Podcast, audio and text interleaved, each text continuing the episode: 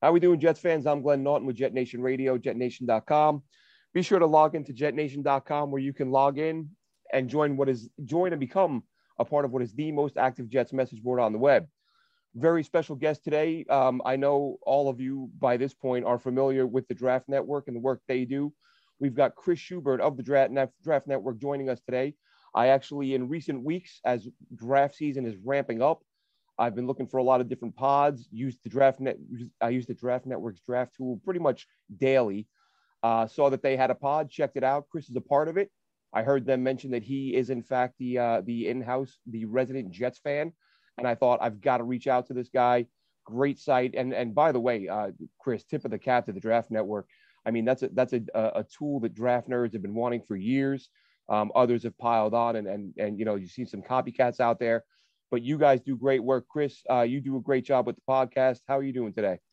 Thank you for that. Very excited to be here. Excited to talk Jets football. Yes, I am a resident punching bag over at TDN when it comes to being a Jets fan. That is my role on the podcast, in the staff meetings that we have. It is make fun of Chris because he's a Jets fan. And yeah, listen, the Draft Network, it's a great place to work for. I enjoy it. And listen, you're on the mock draft machine all the time. What do you think I do? What do you think I do when I'm in between stuff during the day? I'm on the site doing mock drafts all day long. So I'm a Jets fan. Of course, that's what I do. Yeah, it is. It's such a great tool. I mean, one of my favorite things about it, aside from the obvious, being able to run these mocks, is it's a great opportunity to get, to go through a full list of names and get names that you probably wouldn't have seen otherwise in years past. I know for myself, I would always look forward to, that first sort of 7-round mock of the season, no matter who it came from, just because it would probably be the most extensive list you could find of draft eligible players. Now through you guys, you can get 300 or 400 guys deep. And, you're looking, when you get to the bottom of that list, you're getting guys who are unlikely to be drafted, but you're looking at, priority free agents, undrafted guys. When you're into this stuff enough, that's a whole nother game itself, really, is trying to figure out who the day three or the priority undrafted guys that can make an impact are going to be. Yeah, that's a shout out to our scouting department, right? That they work extremely hard to scout. I think by the time this season is done, by the time the draft rolls around, there will be over 400 different scouting reports on guys for people to go through to read up on these guys after they get drafted. Because listen, I love draft. It's what I do. It's my job. I know for Jets fans, it's the same way, but for a lot of people, they don't necessarily know about the guys that are getting drafted on day three. And so those scouting reports are a perfect resource for them. So yeah, the draft never stops. It's a year-round thing, but we are getting into the meat and potatoes of draft season, and it's always a lot of fun. Yeah. Yeah. So in regards to the Jets, this draft season, just wanted to get your opinion on whether or not this is something that I feel like people say this every year. And I did an article a few weeks ago saying this, and had to kind of, recalibrate myself and make sure I wasn't being hyperbolic.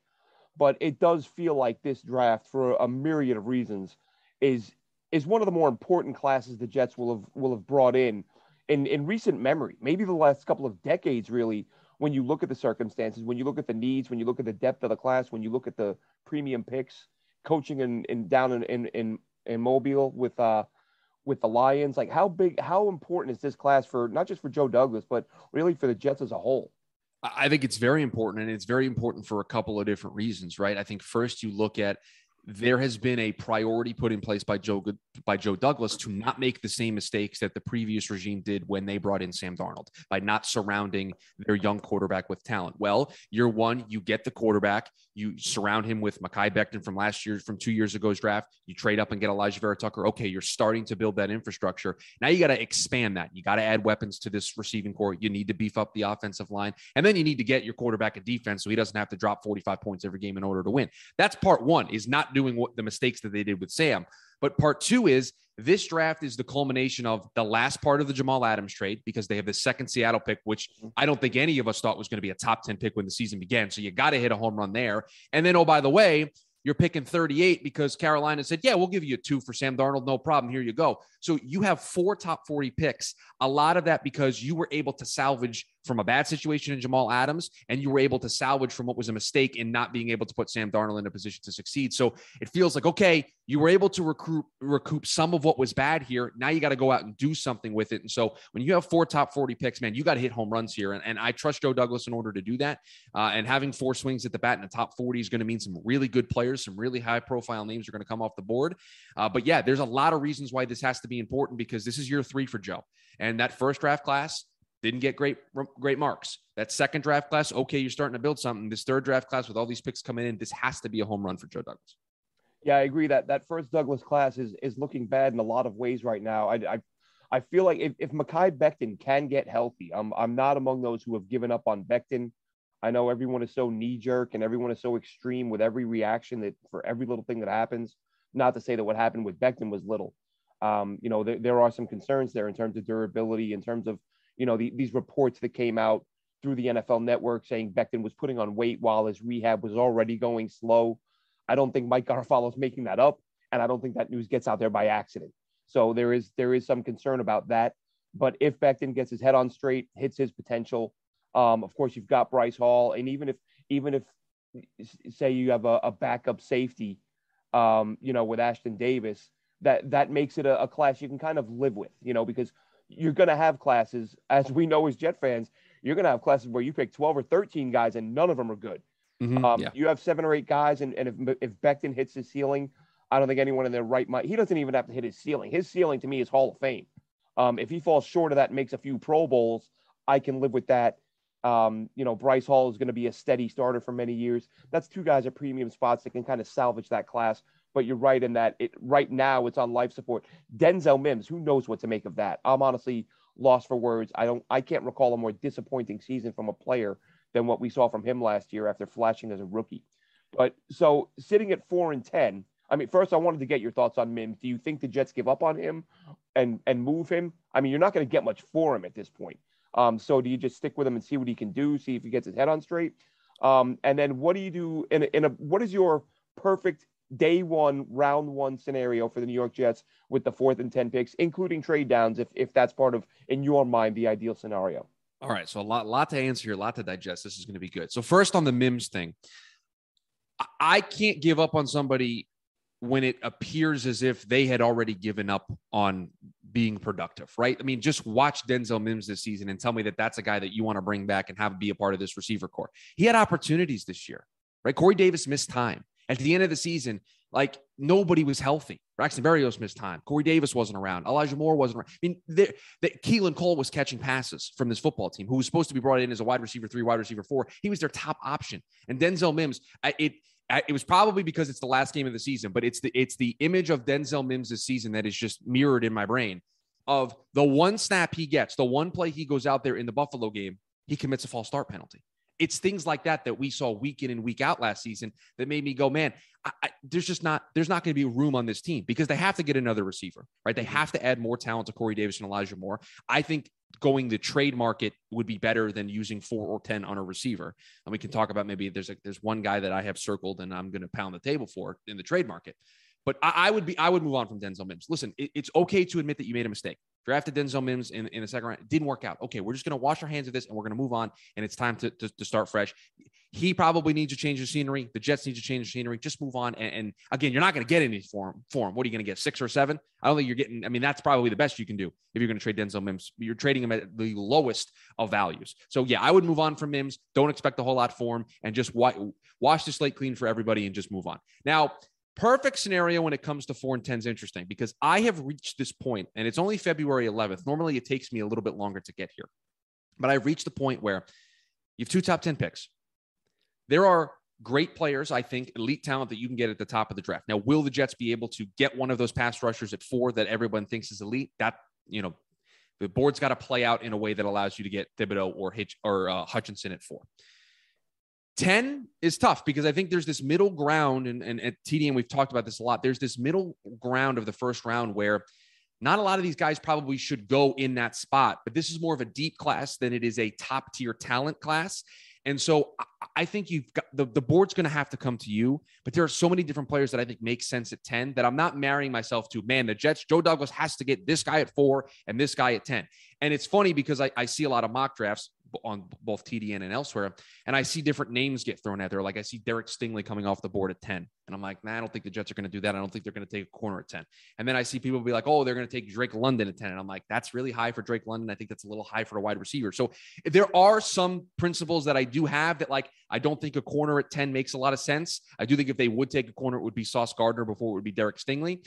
And then wide receiver, I just think 10's a little rich. I don't think there is a top 10 level talent at wide receiver. And if there was one, it would probably be Jameson Williams.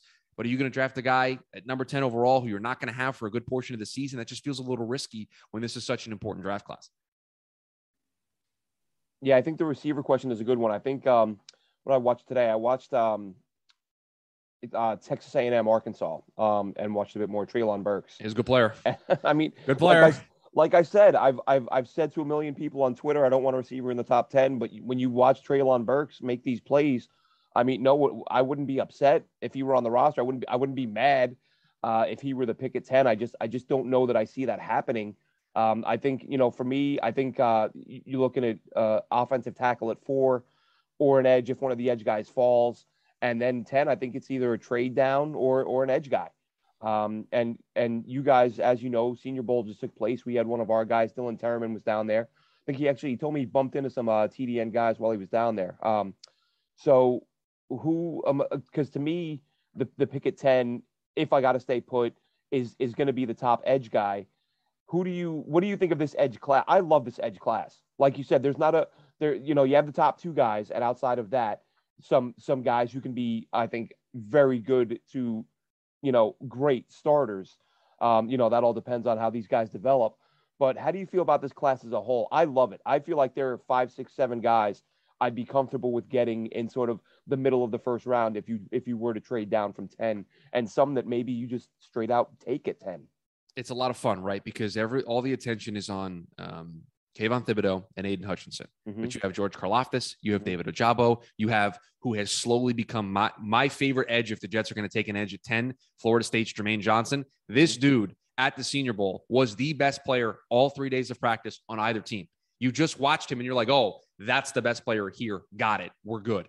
Every single day he was winning reps over and over and over again. It was impressive. So that's the guy that if they're going to take an edge at 10, that's the guy that I have circled because I just watched him for 3 days at Senior Bowl practice, and he just pops every time you watch him take a rep.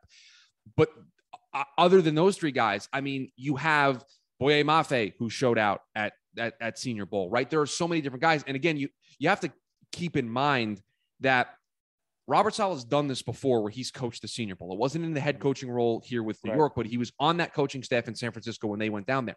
They put value on being able to see these guys up close and personal and being able to get to know them, right? It went all across Jets Twitter of Joe Douglas talking with Trevor Penning, right? That went viral. Everyone's like, oh, the Jets are going to take Trevor Penning. By the way, Trevor Penning, that guy would be a lot of fun in this Jets offense, okay? Yes. I'm sure everybody saw the compilations of Trevor Penning just constantly just being in people's faces and being nasty. It was every rep. Like, the compilation couldn't have been long enough for Twitter because you can only put up like a 2-minute video on Twitter. It was every rep. He was shoving somebody to the ground. He was talking trash. He was in somebody's face. It was incredible to see. So that's another guy that the Jets up close personal, Joe Douglas talking to Trevor Penning. You start to connect those dots at least a little bit because we know Saleh likes to do these kinds of things. So the edge class in general, I love a lot. There's, I think, great value that you can get, but Jermaine Johnson at 10 would make a lot of sense because I don't know if Ojabo or Karlaftis makes sense at 4. That feels a little rich for me. I think both of those guys have question marks. Agreed.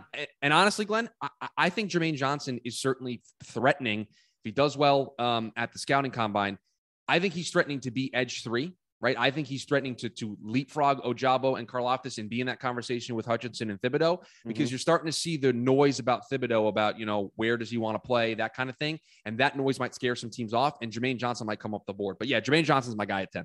I think that's one of the concerns I had with Jermaine Johnson is that he may have played himself into a spot where he's off the board at 10. You know, maybe the Giants grab him a little bit earlier than before the Jets have a chance to get him there. And then maybe Karlaftis probably fits the physical profile more so than an Ojabo. I said a month or so ago that, you know, go Ikwonu at 4 and Ojabo at 10. But you know, there is that school of thought that is he more of a 3-4 guy? Is he going to fit what the Jets want to do?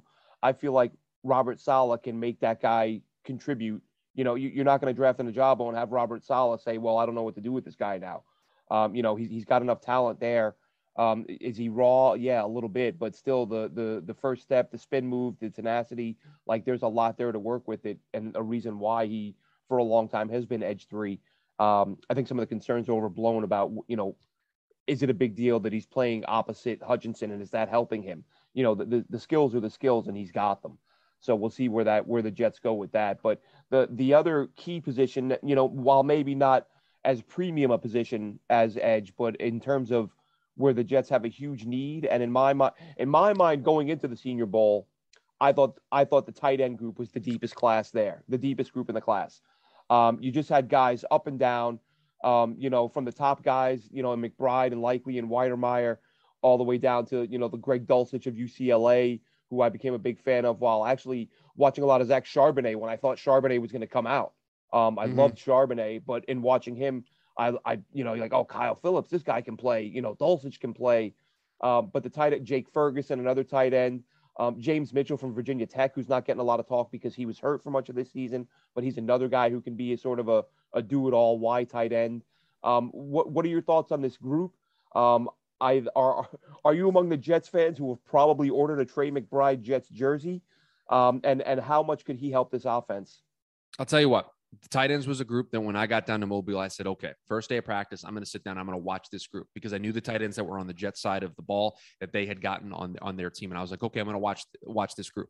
And this group had Trey McBride and it had Jeremy Ruckert in it, right? It had them going basically back to back in reps. And I'll tell you what, I understand the Trey McBride love. I caught the fever myself. I really liked what I saw from Trey McBride.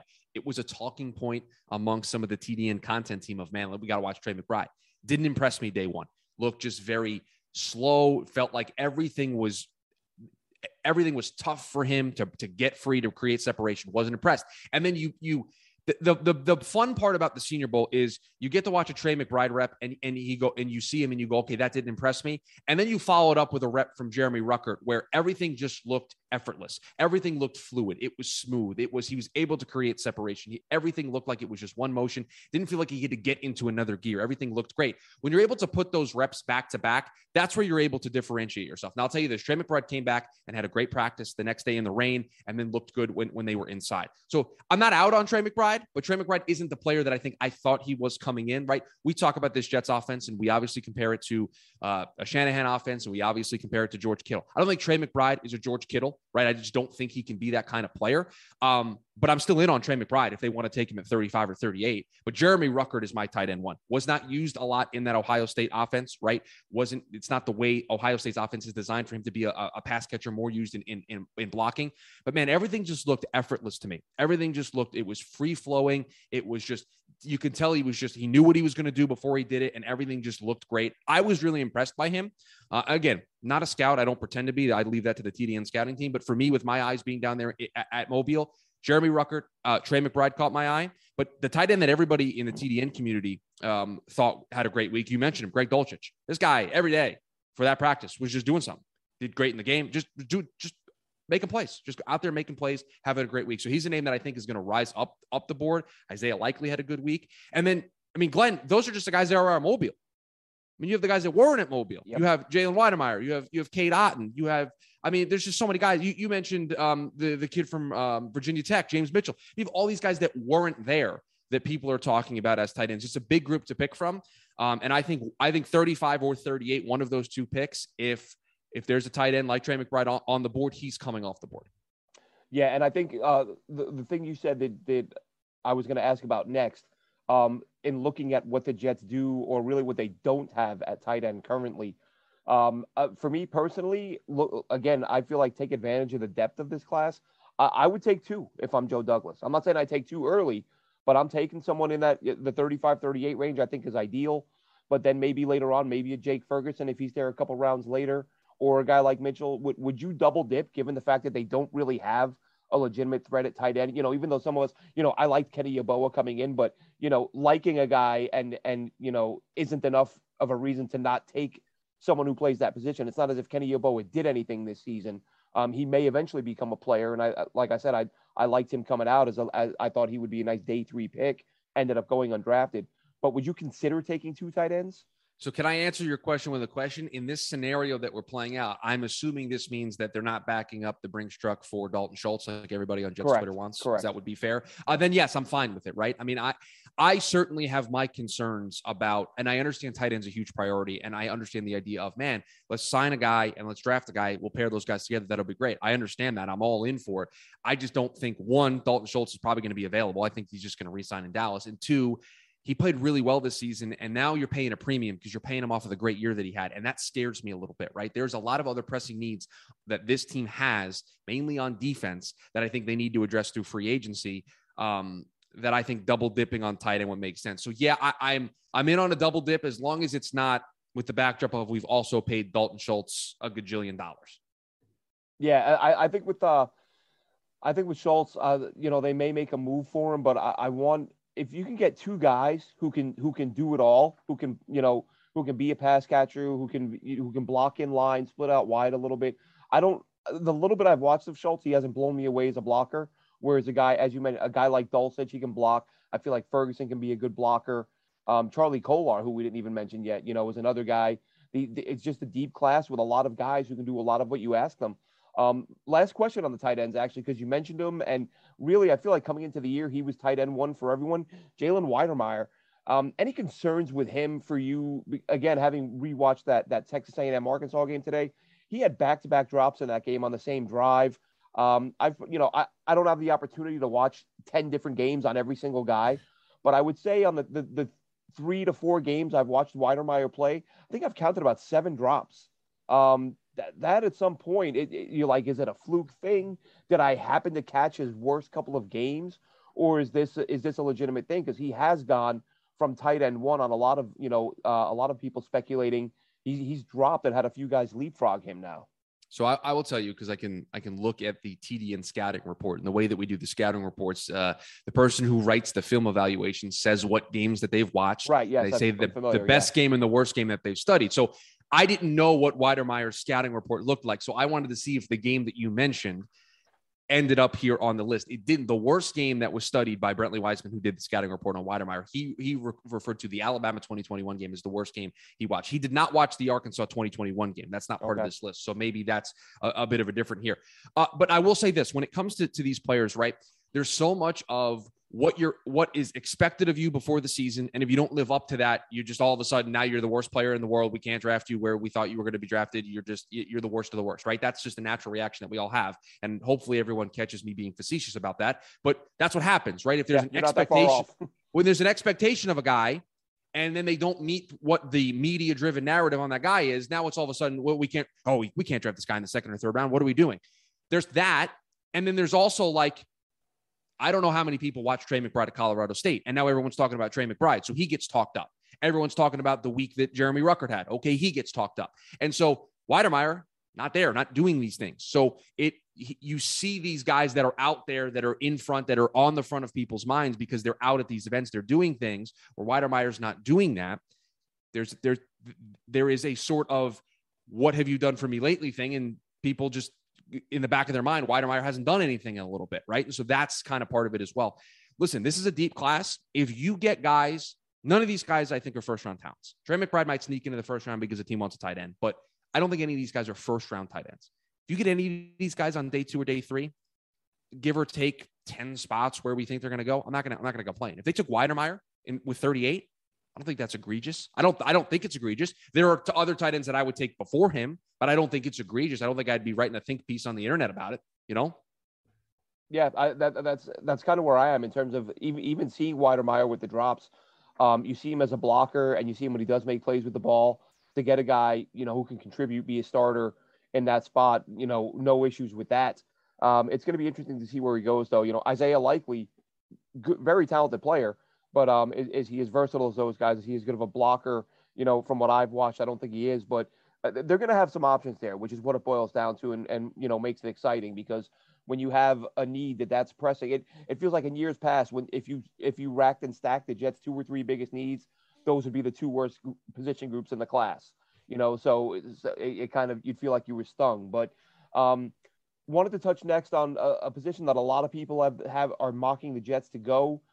Some people, I think they have them going too early. and that's at corner. I mean, the Jets do need help at corner. I know, Brandon Echols was a nice story that he played well for considered his draft position, but he's not a guy. You don't go into a season and say, this guy's our definite number two. Like, you want to absolutely have him compete with whoever comes in. Hopefully you land one in free agency.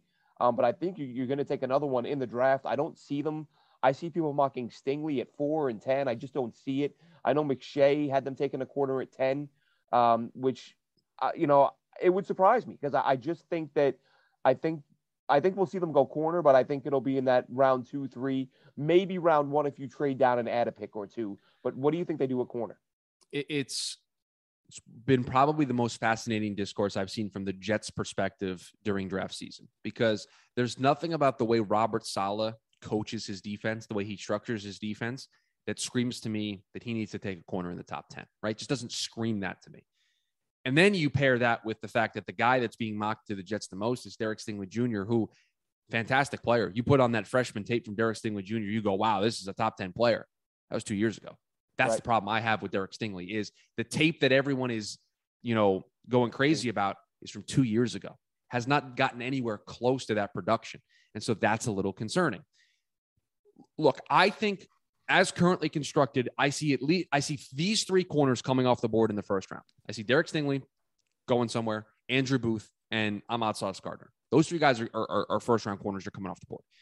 Then I start to get into, okay, is Roger McCreary going to be a first-round corner? The size was a concern after the measurables at the Senior Bowl. Now, he didn't play like he was smaller than we anticipated. He went out and balled, and if the Jets were able to snag him at 35, you run to the podium with the pick at that point. Trent McDuffie, Kyler Gordon. I mean, these are all guys that I think could potentially sneak into the first round, depending on the evaluating team in question. But look, I look at guys that could potentially be there on day two. Roger McCreary, if the size is a concern for some teams, he could fall. Mario Goodrich, the other Clemson corner. Everyone talks about Andrew Booth. Put on some Mario Goodrich film. You'll be impressed. He could be definitely a day two guy.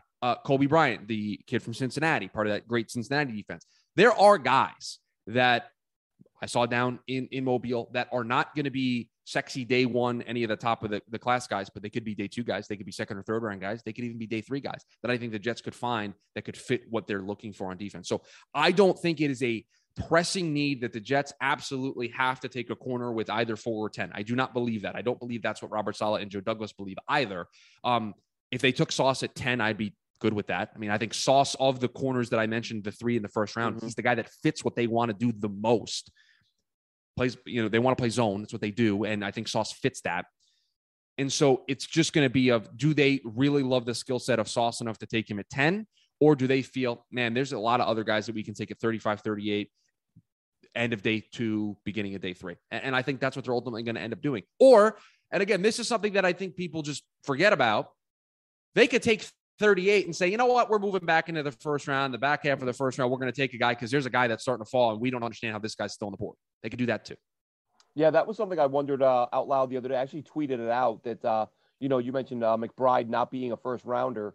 And part of me wonders if the way he performed in the game and if that staff, if they like him enough, whether it's Saleh, whether it's LaFleur, do they say to Joe Douglas, look, man, give up a fourth to move up from 35 to 32 and grab this kid. We lock him up and we get an extra year out of him for being a first rounder versus a second. So I think moving up from 35 or 38 to 31 or 32 is in play regardless of the position. Like you said, if somebody's falling and you're the Jets and you have those 2 seconds at the top of the second, why not give one of them up along with a 3 or a 4 to move up a few spots and grab a guy? I'll give you a perfect example, right? Let's say they take Ikem Ekwonu at 4, they take Jermaine Johnson at 10, and they're sitting there, they're done for the night. They've done their job. They've made their 2 picks. They've stayed at 4 and 10. They've done what they've needed to do. And Treylon Burks starts to fall. Jameson Williams starts to fall. And they're like, I don't know if they're going to get there at 35. Jacksonville's in front of us at the top of the second round. We need to move up. Well, guess what? That's what having that Carolina second's for, because you stay at 35, you offer a team 38, you have 2 fourths, you give them a fourth, you can give them something next year's draft, and you just go, can we just politely move up here, please, so we can take our guy, right? And then now all of a sudden you've got Ikem Ekwonu, you got Jermaine Johnson, and now you traded up for Trey McBride, Treylon Burks, Jameson Williams if you want to get an offensive playmaker. That is a realistic possibility that they could execute on draft night. Yeah, that was one of the first thoughts I had, you know, obviously other than feeling bad for the kid when Jameson Williams got hurt, I thought to myself, if no one moves up, like the Chiefs are going to grab this guy. He's going to we can't let that happen. As a NFL fan base, we cannot let that happen. We cannot let the Chiefs get Jameson Williams. Yeah, because, you know, he's a guy in a million years, they don't get him if he's healthy. And then you see that injury and you go, oh, God, now you can add him to that offense, you know, a year from now. And no one's going to be able to stop them. So that would be, you know, far from ideal. But I'm glad you mentioned earlier, you know, the fact that I don't see enough people talking about the importance. And I don't know if it's the fantasy football effect. I don't know if it's because it's the more entertaining side of the ball. But I hear so much talk about offense. And I just keep reminding people, I'm like, this defense just gave up 500 points for the first time in team history, the worst defense they've ever fielded. And people just, so what? You got to be able to score. And they, you know, and they point to, you know, what's happening in Cincinnati with their receivers. They point to a lot of these young offenses, but they don't look at, say, for example, Dallas, where they've spent a ton of money and a ton of premium picks on the offensive side of the ball. And they got shut down in the playoffs this year. They had a hard time finding the end zone. So, you know, it's the old, you know, there's more than one way to skin a cat. There's no perfect formula, but part of the formula, I promise you, is not giving up 500 points. So we've talked about corner. How dire of a need do you see safety as being? And do you use a pick at safety? Or do you look at – because there are some good free agent players out there. Ashtyn Davis played a little better as the season went on. And, you know, the safety class, there aren't a ton of guys that you would want to take early on. How do you approach safety if you're Joe Douglas? I'll tell you what, just to go back to the point that you were just making, because there's one safety in particular that I do want to talk about. The Chiefs lost the AFC Championship game, one, because they couldn't score in the second half, but two, they had a 21-3 lead, and their defense was Swiss cheese. So you got to have a defense. I know everyone's talking about, oh, just get more playmakers for Patrick Mahomes. Can you help the defense out? Because Patrick Mahomes, look what he had to do against Buffalo. Yep. In order to just win the football game. He had to go to overtime and had to do all of those crazy theatrics just to be able to play in the AFC Championship game. And by the way, the Rams are playing in the Super Bowl in large part because they have Von Miller, Aaron Donald, and Jalen Ramsey. So they've built from their defense. It's a little bit of a stars and scrubs mentality, but they've got some studs on that team. So you can do this in different ways. And I think just trying to mirror what one team did is a recipe for disaster. If the Jets took Kyle Hamilton at number 4, Glenn, I wouldn't be upset with that. I would be okay. That would work for me. He's such a unicorn at the position. He just does so many things. He's just so athletic. He's just all over the place. He's just one of those players that you just watch on tape and you're like, oh, this guy just does everything. He just literally does everything. And if they took him at 4, I can't blame them. And again, in the draft community, and the NFL prioritizes this too, safety's not one of those positions you think of using a top 5 pick on, right? Left tackle, corner, quarterback, depending on if you're the Giants, a running back, right? You do these different things where you have these top positions that you prioritize and give that top 5 weight to. Safety is not normally one of those positions. Kyle Hamilton's that different of a player. He's just that different. After that, I think any of these other guys, Jaquan Brisker, Daxton Hill, Verone McKinley, I think all those guys are day 2, day 3 guys. Like, I just don't think they're guys that you're talking about making a pick in the first round. And I don't even know if you'd use 35 or 38 on one of those guys. I really don't. Yeah, that's really it for me. If you're going to go safety, it's Kyle Hamilton at 4. Listen, Jesse Bates is going to be a free agent after he's done with the Super Bowl. If he does not get tagged by the Cincinnati Bengals, and there's a good chance that they do that, that is a guy that I would circle if I was Joe Douglas. You can back up the Brinks truck for that guy. Yeah, I think Hamilton is an interesting discussion.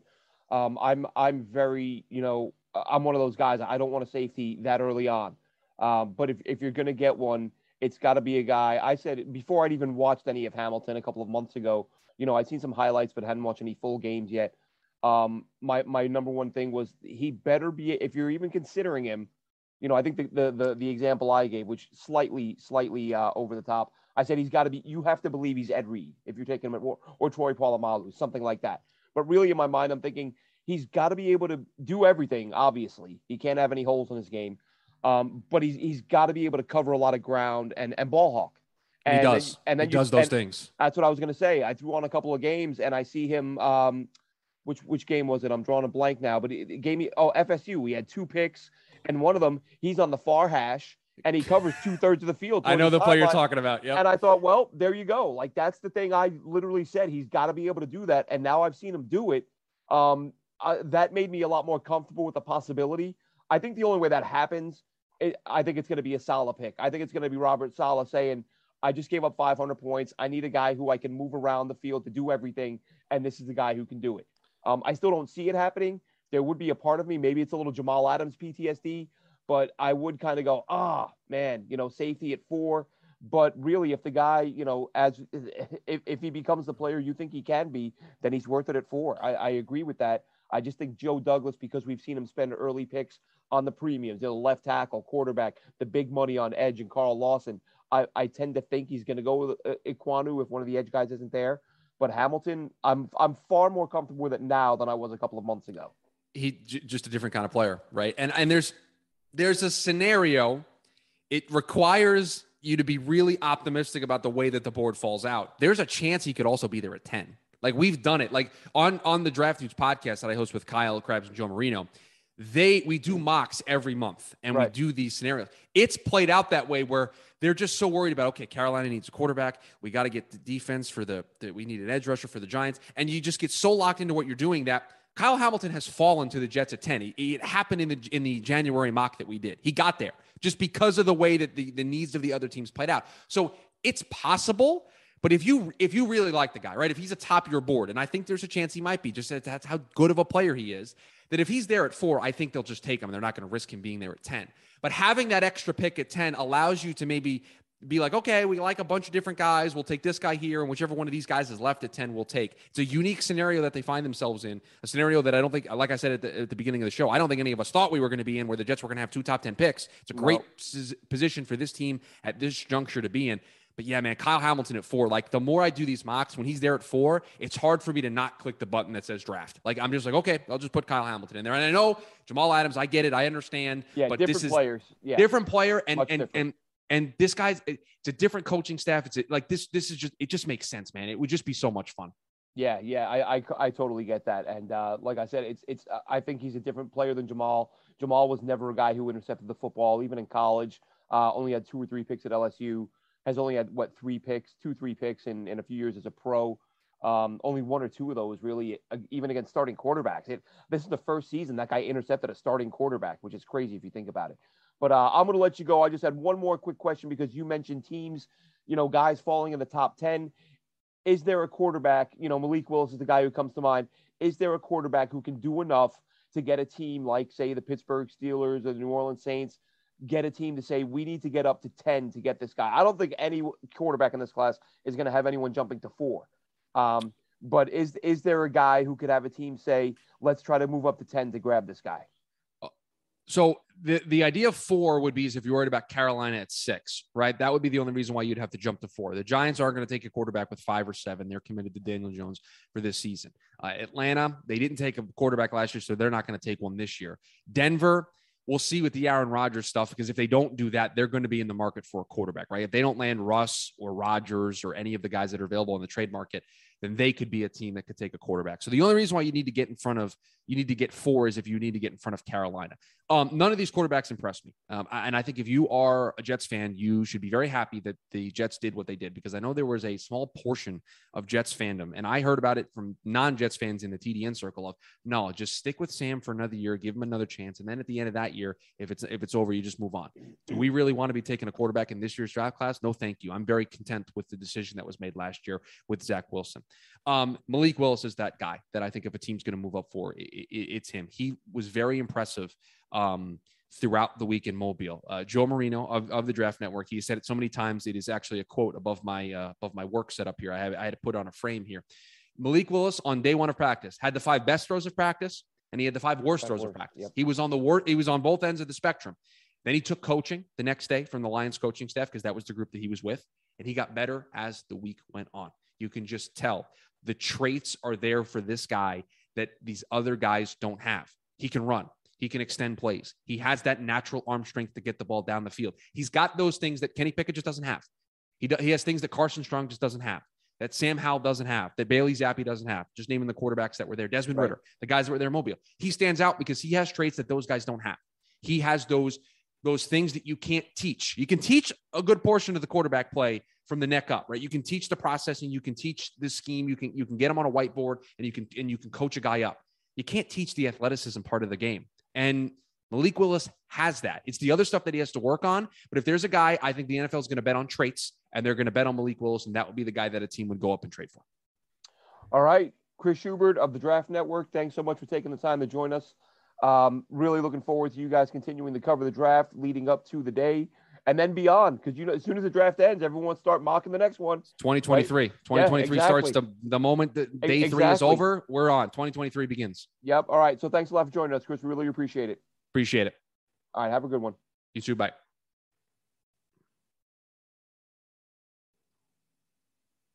Lucky Land Casino, asking people, what's the weirdest place you've gotten lucky? Lucky? In line at the deli, I guess? Aha, in my dentist's office. More than once, actually. Do I have to say? Yes, you do. In the car, before my kids' PTA meeting. Really? Yes. Excuse me, what's the weirdest place you've gotten lucky? I never win and tell. Well, there you have it. You can get lucky anywhere, playing at LuckyLandSlots.com. Play for free right now. Are you feeling lucky? No purchase necessary. Void where prohibited by law. 18+. Terms and conditions apply. See website for details.